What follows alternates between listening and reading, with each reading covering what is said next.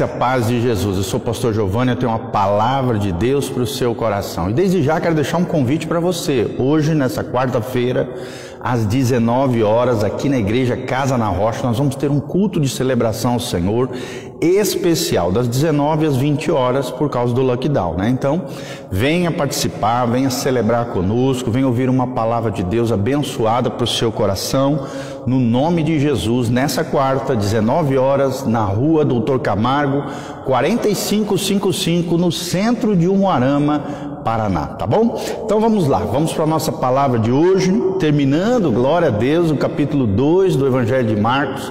Nós estamos nessa jornada através do Evangelho de Marcos, um, um evangelho sintético que resume a vida e obra de Jesus de Nazaré para nós aprendermmos coisas preciosas para os nossos corações.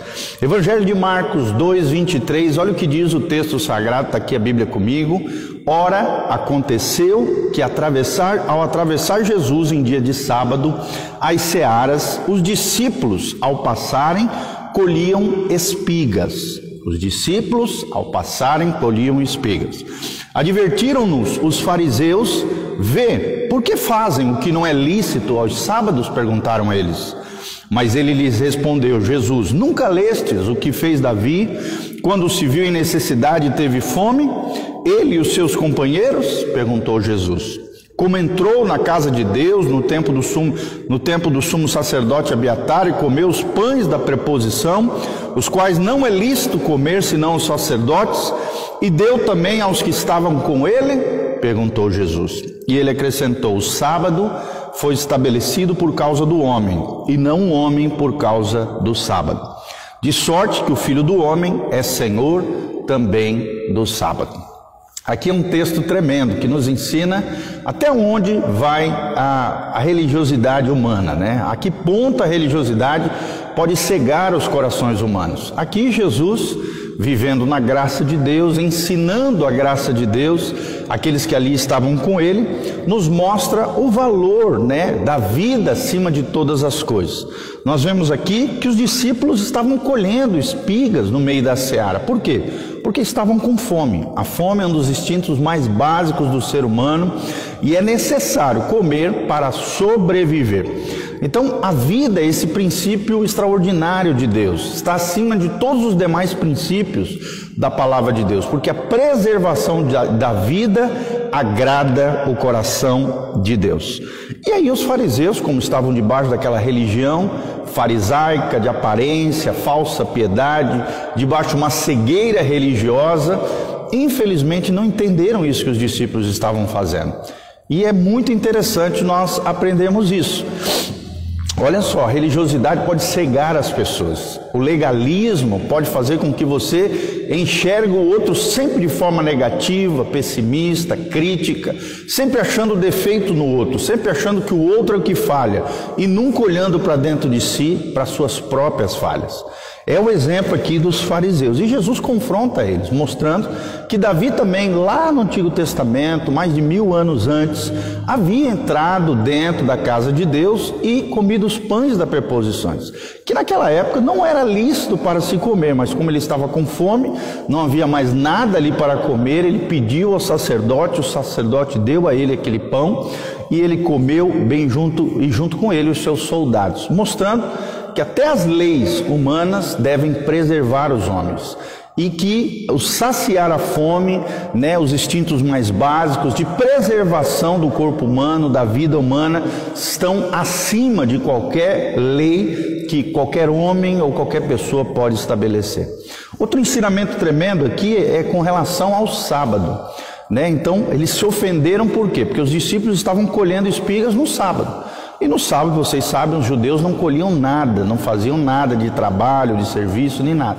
Eles preparavam, inclusive, as comidas, tudo, deixavam tudo prontinho para que no sábado estivessem descansando. E aí Jesus ensina um princípio. Comer não é trabalho, né? Estar ali se alimentando não não tem problema nenhum.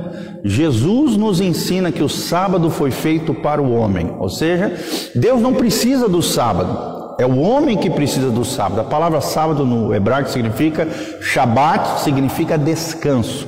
E Jesus é o nosso sábado agora. Jesus é o nosso Shabat. Jesus é o nosso descanso. É nele que nós precisamos descansar. É claro que o princípio do Shabat, o princípio do, descanso, pelo menos um dia da semana, continua válido no sentido que todos nós que trabalhamos, que nos esmeramos, né, diligentemente, a fim de produzirmos riquezas para a nossa subsistência, da nossa família, da nossa casa, precisamos sim, pelo menos separar um dia da semana para repousar, para descansar, senão nós vamos ter uma série de problemas físicos, emocionais, problemas na, na família, problemas de saúde principalmente, por não descansar, por trabalhar demais. O trabalho é uma bênção de Deus, mas quando você trabalha demais, trabalho demasiado, exagerado, exacerbado, infelizmente, em vez de ser bênção, se transforma em maldição. Trabalhar de menos é maldição, trabalhar demais também é maldição. Então nós precisamos ter uma vida profissional, de trabalho, de ofício, de vocação, de forma equilibrada, a fim de produzirmos riquezas para a nossa subsistência, para o cuidado dos nossos, da nossa casa, a fim de que Deus seja honrado através do nosso trabalho e nós não sejamos, é, estejamos nos autodestruindo ou nos, nos detonando com exageros com relação ao trabalho, tá bom? Então tome esse cuidado, lembre-se, o sábado, o Shabat simboliza Jesus, ele diz: "Eu sou o Senhor do sábado". O Filho do homem é o Senhor do sábado, ou seja, o sábado foi colocado para os homens, para os homens descansarem, louvarem a Deus, buscarem ao Senhor, orarem a Deus, descansarem seus corpos, confiarem de que do Senhor vem a provisão. É Deus quem estabelece a nossa prosperidade. Prosperidade nada mais é do que ter todas as nossas necessidades supridas pelo poder de Deus. Amém? Então lembre-se, Jesus é seu Shabat. Descanse em Jesus. Fé é uma tríade. Quem confia, entrega. Quem entrega, descansa. O Shabat do cristão é Jesus de Nazaré. Descanse em Jesus, confie na sua provisão, no seu cuidado com a sua vida, em nome de Jesus. Amém e amém. Que você tenha um dia abençoado na presença do Senhor. Venha nos visitar hoje, nessa quarta-feira, 19 horas, Doutor Camargo, 4555, no centro de Umarama, aqui, 19 horas, a nossa celebração na igreja Casa na Rocha. Também, se você quiser nos conhecer, nosso Instagram, Facebook e YouTube é Igreja Casa na Rocha. Siga-nos lá, mantenha-se conectado conosco para que você possa receber todas as nossas notificações.